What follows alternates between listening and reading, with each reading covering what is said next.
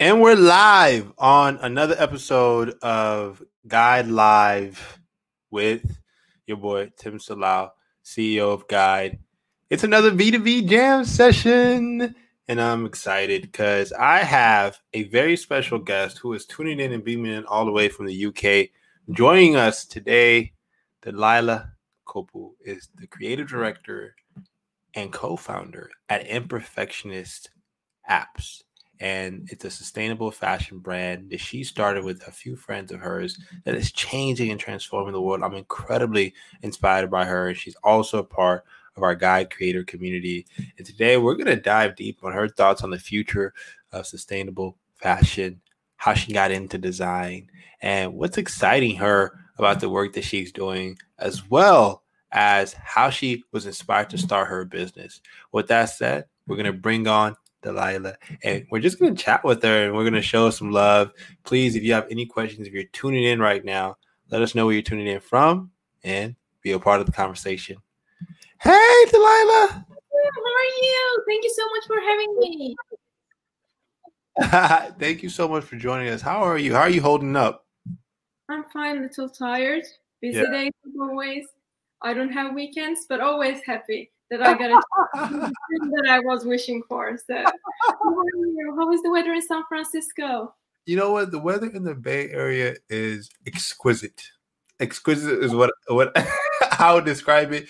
Currently, I'm I'm in Oakland, so it's, it's been really really good. But you're tuning in. You're beaming in from the UK, right?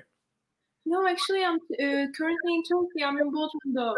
Oh, you're in Tokyo. I'm in Turkey, not Tokyo. Okay. okay. I said, oh, wait. I would love to visit Tokyo one day. I love sushi. I want to see Tokyo Tower. And I also watched a movie about Tokyo Drift as well. I was currently not in there yet. Yeah, so, so, so you're currently in Tokyo. Well, tell us a little bit more about your background because you've done so many different things, you know, based on you know what I know about you. So talk, talk tell us a little bit more about Imperfectionist, how you started the brand, and what what brought you out to Turkey. So simply I'm Turkish actually, and I study in UK, yeah. and I'm originally from Istanbul. And Istanbul is actually not much majority of people knows it because of the current political aspects.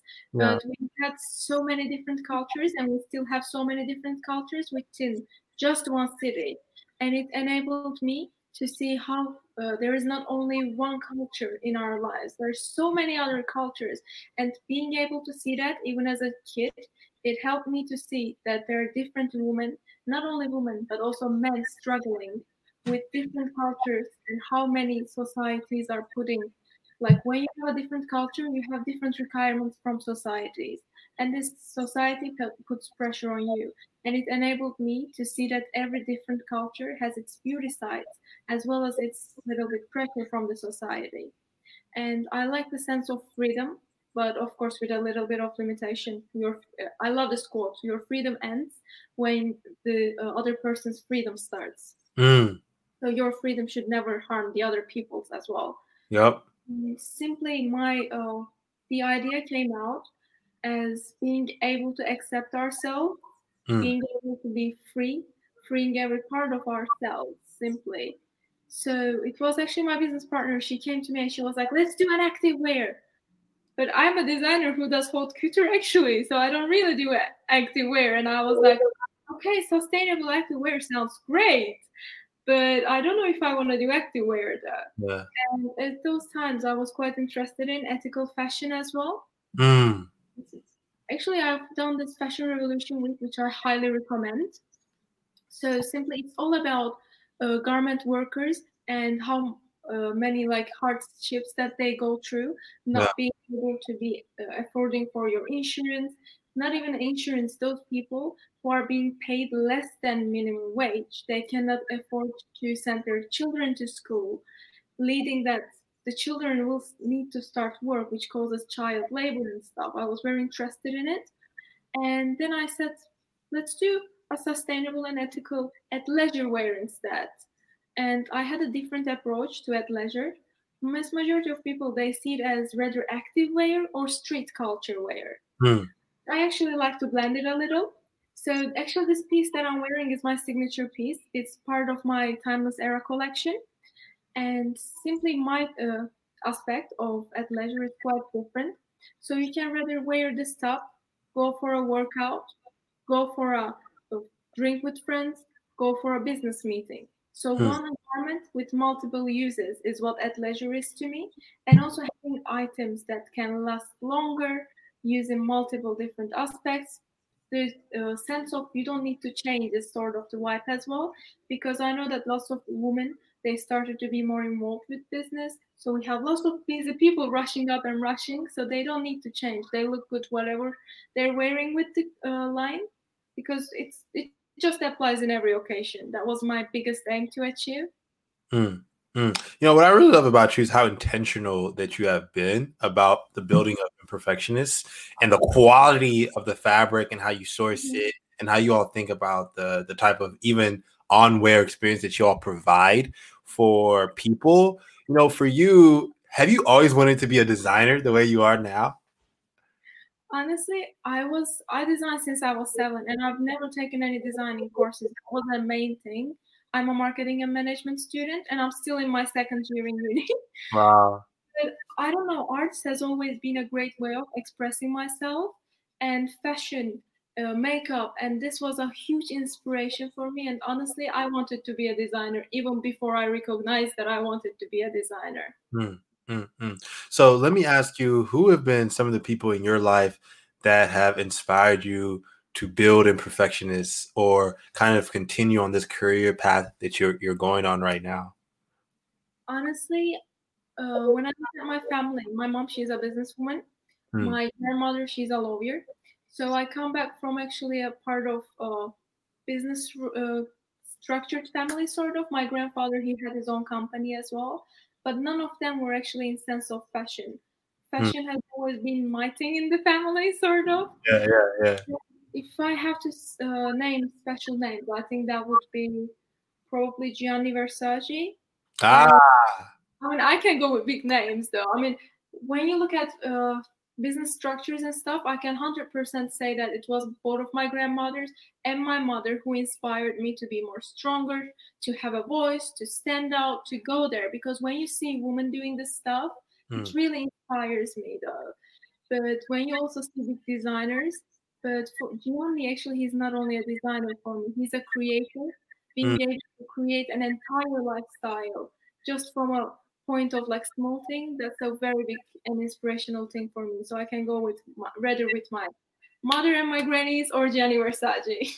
Yeah no and it's powerful right? How our mm-hmm. family you know at an early age really molds us to to be the people that that we want to be and do the mm-hmm. things that we love. You know for you you know why do you think so many people fail to build what they love early on in their career? What do you think is often preventing them to do so I think uh, fear maybe they're not very much willing to do it. So like they want to do it, but sometimes society's pressure yeah. and my even self doubt. For me, it was not very much about society. It was about my self doubts, and I'm still actually trying to push myself as well. Am yeah. I good enough? Can I do this? What are the consequences? We actually think too much before we do something. Yeah. Thinking is good, but overthinking that actually harms us as well. And I feel like that is a huge point uh, that keeps people away. What mm. do you think about it? You know, 100% agree. People overthink too much, you know. I mean, I'm an overthinker too. I can. Yeah, yeah. you know, and personally, my belief is that you iterate as you go, you learn as you go, and that the best entrepreneurs, the best, the most successful people are perpetual learners. Mm-hmm. And you can't always think before you do. You just have to mm-hmm. do and then follow through. You get what I'm saying? Do and then follow through. And with what you're learning, how you're learning, how you're creating impact, and just compounding, right? And you know, my belief is that what castrates people when it comes to starting something new as an imp- imperfectionist or as a guide is that they don't feel as if they can do it and because they are always surrounded by limiting beliefs in fact the other day was actually talking to an investor, right? Mm-hmm. After after literally just came from a meeting talking with the CEO of LinkedIn, Ryan Roslansky, was talking to this investor about guide, and he tells me, "Oh, you got you guys can't do this." You guys can't do it. It's not possible. It's not possible. And thinking to myself, just told this to the, the CEO of LinkedIn that you know God is a possible. He's bought in. He, he sees our movement, and then this investor who has no idea. You know, he, he was pat, pattern matching. He hasn't even probably you know built a business a day in his life before. He tells me that we can't. And w- when you know when I got a, a sense of that negative energy, but more importantly that scarcity mindset, completely turned me off to working with him as a business owner but also caused me to realize that there's people who succeed in business and people who don't and it's often the people who always see possibilities versus the people who are always operating within limitations. What are your thoughts? I mean, to be honest, I've, we pitched our idea to different investors as well.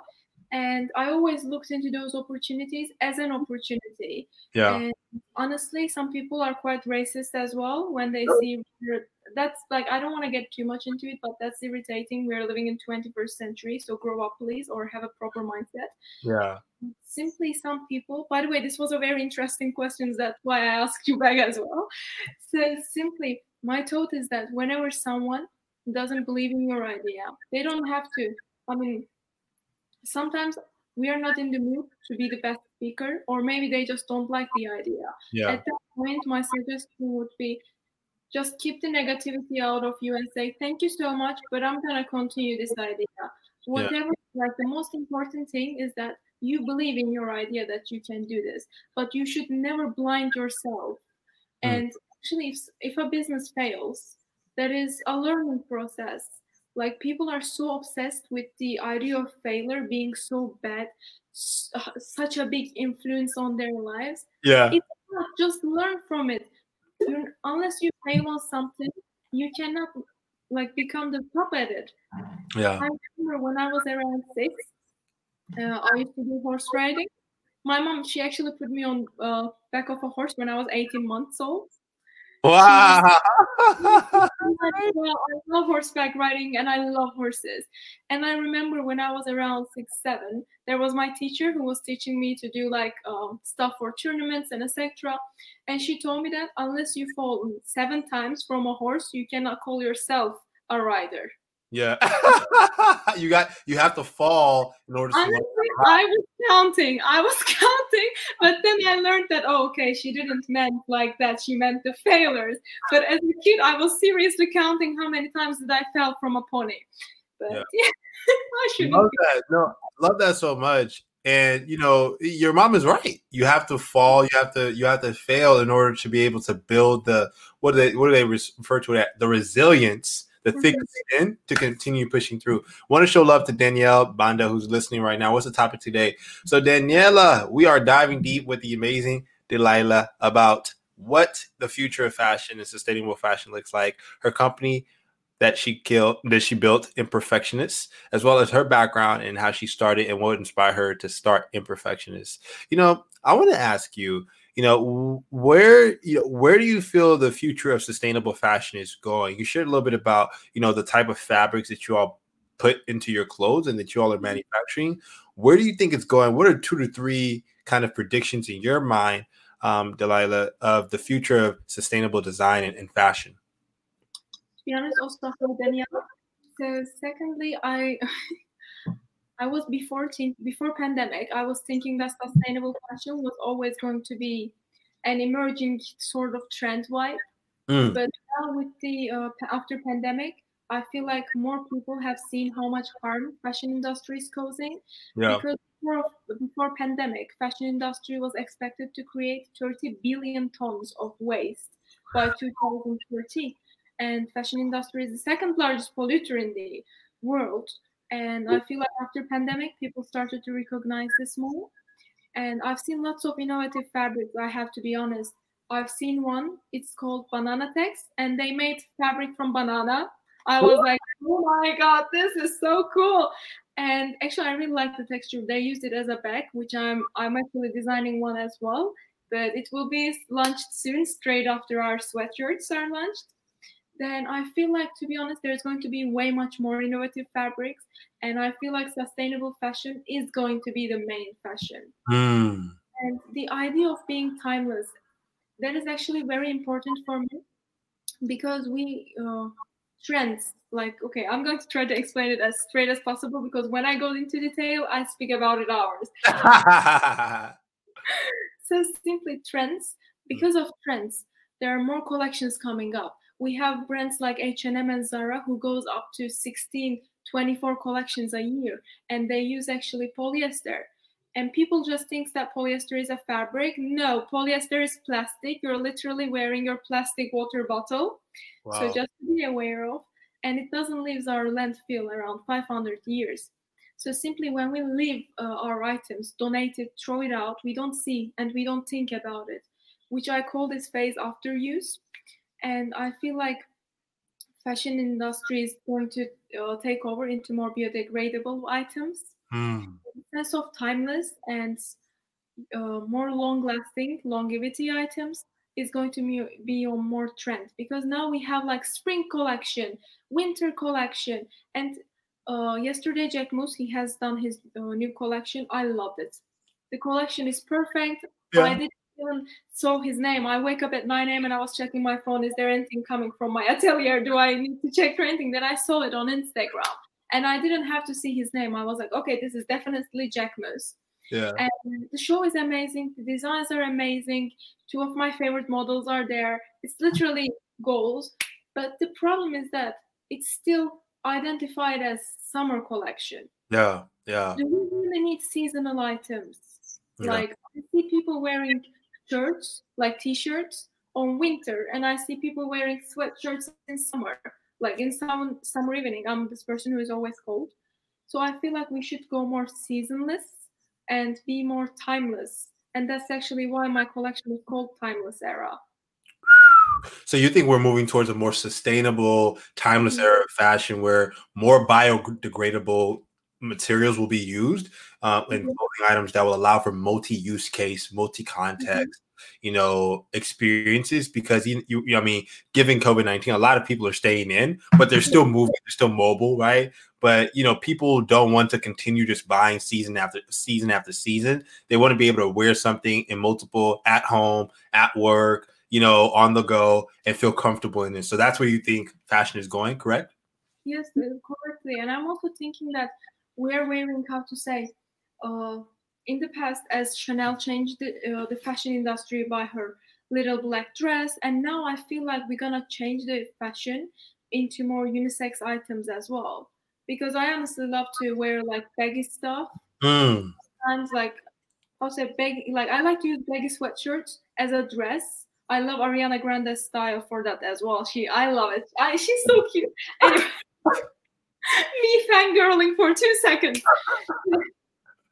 it is awesome. so simply, I think that we're gonna go with more biodegradable items, innovative fabrics, unisex items, seasonless, timeless items, mm. and that's why I think where fashion industry is going to head. And I feel like sustainable fashion is going to be the main fashion in next decade. Mm, mm, mm. I want. Uh, uh, let me ask you. You know, the importance of how how important education has been for you in your career and how you've developed your your brand and you know you you're building your business. You know, because with Guide, we're really focused on quality educational content mm-hmm. for professionals. You know, how did you learn all of the things that you do now? You know, what it was your process of seeking information and just making sure that you were learning from the the best sources to be honest, I, as I mentioned before, I'm a marketing and management student, and hopefully, as soon as I finish my last assignment, I'm gonna be in my third year. I really have no time. I've done my four courseworks during pandemic, but I was again busy with company and stuff, so I yeah. didn't have to do my coursework. And You're actually building something, yeah all my friends are receiving mails like, congratulations, you made it to your third year. And I'm receiving an email saying, Miss Kopuz, please submit your work latest by 3rd of August. And I'm like, okay sorry, I'm doing it.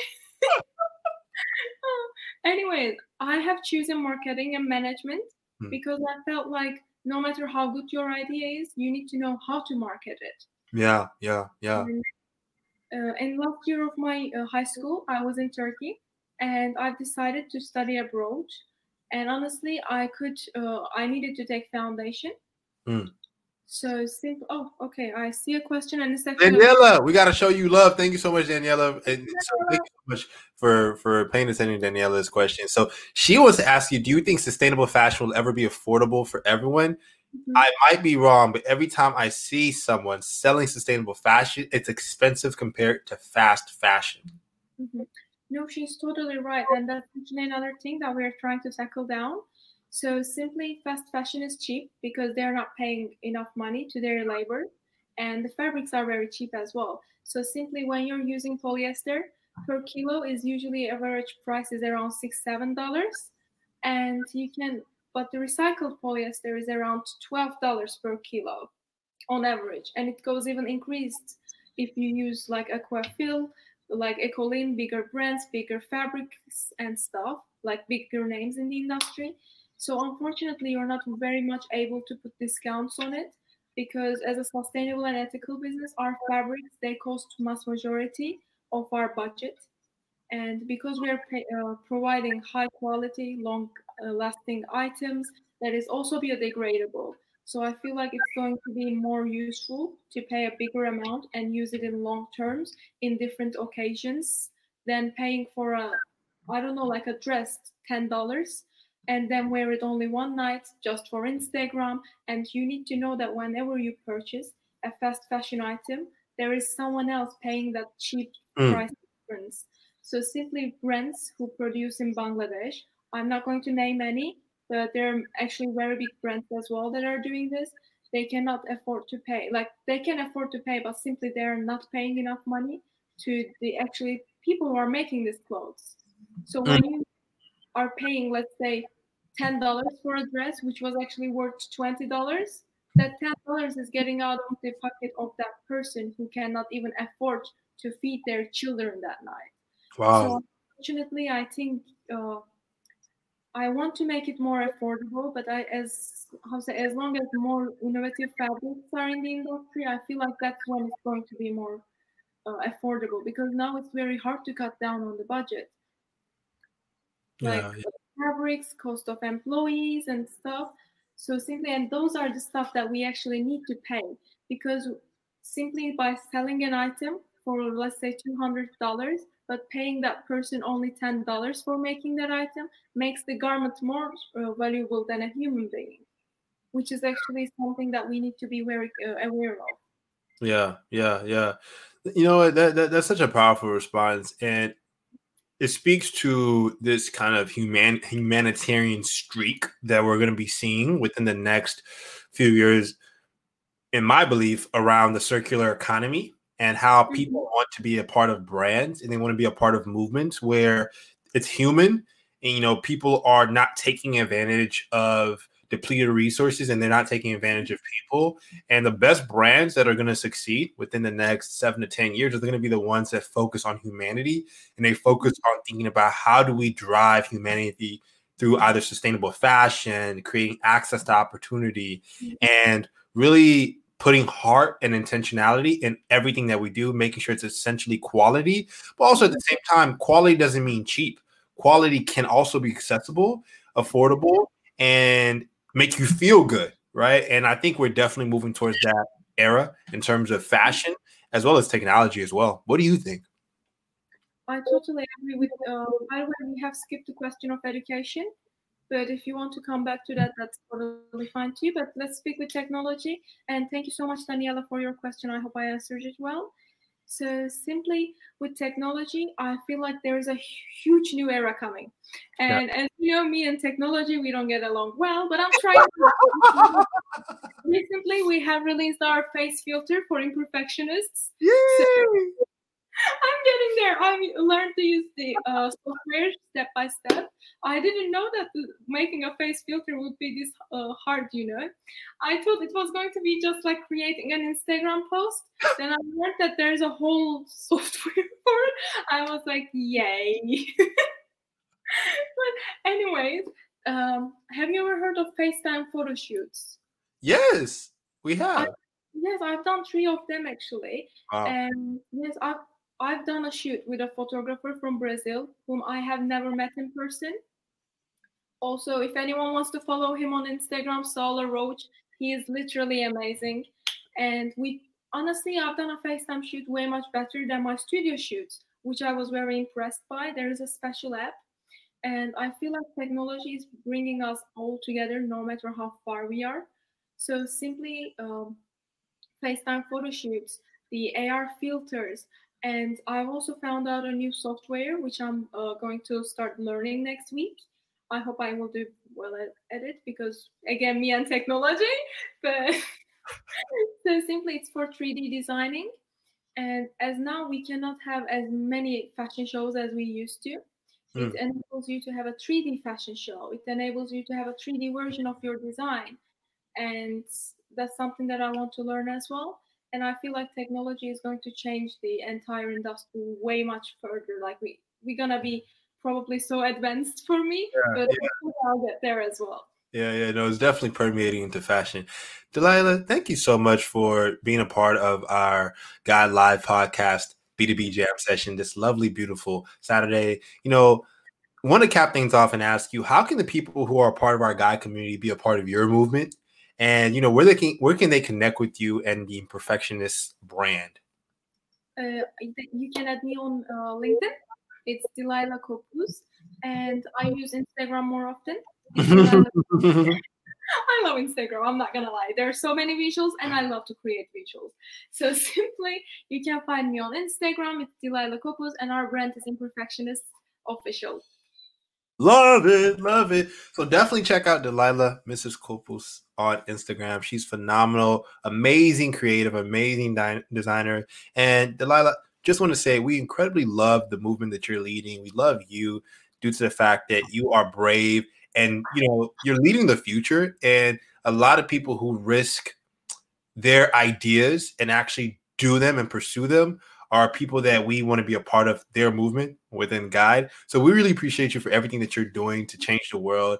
And you're right, you're creating the future right now with the work that you're doing with Imperfectionists. And we're just happy to be a part of it and to have you a part of our Guide community. So thank you so much for for for for for really being committed to your ideas because I think one of the things that you know I personally learned as a founder and as a creative is that you know the best way to change the world and the, the people who who who who who do change the world are the people who believe who are crazy enough to believe that they can. And that's a really powerful um, concept. So thank you so much. Thank you so much for having me and lots of love to the guide community. Thank you so much tim. Ah thank you thank you. With that said that caps off another episode of guide live b2b jam session. If you love this episode, please make sure you tell a friend to tell a friend to tell a friend. Show us some love. Share this with your networks. Hit me up if you have feedback on how we can continue to improve our episodes. Or if you have an idea of who the next Dilayla Kopuz is that we should have on the show, let us know. We'll definitely have them on the show. Our platform is your platform. So definitely check out UTFOW com to sponsor a future episode or sign up to be a future guest. With that said, once again, y'all, I'll be talking to you all soon. Peace, love, and abundance. Be well, y'all. Much love.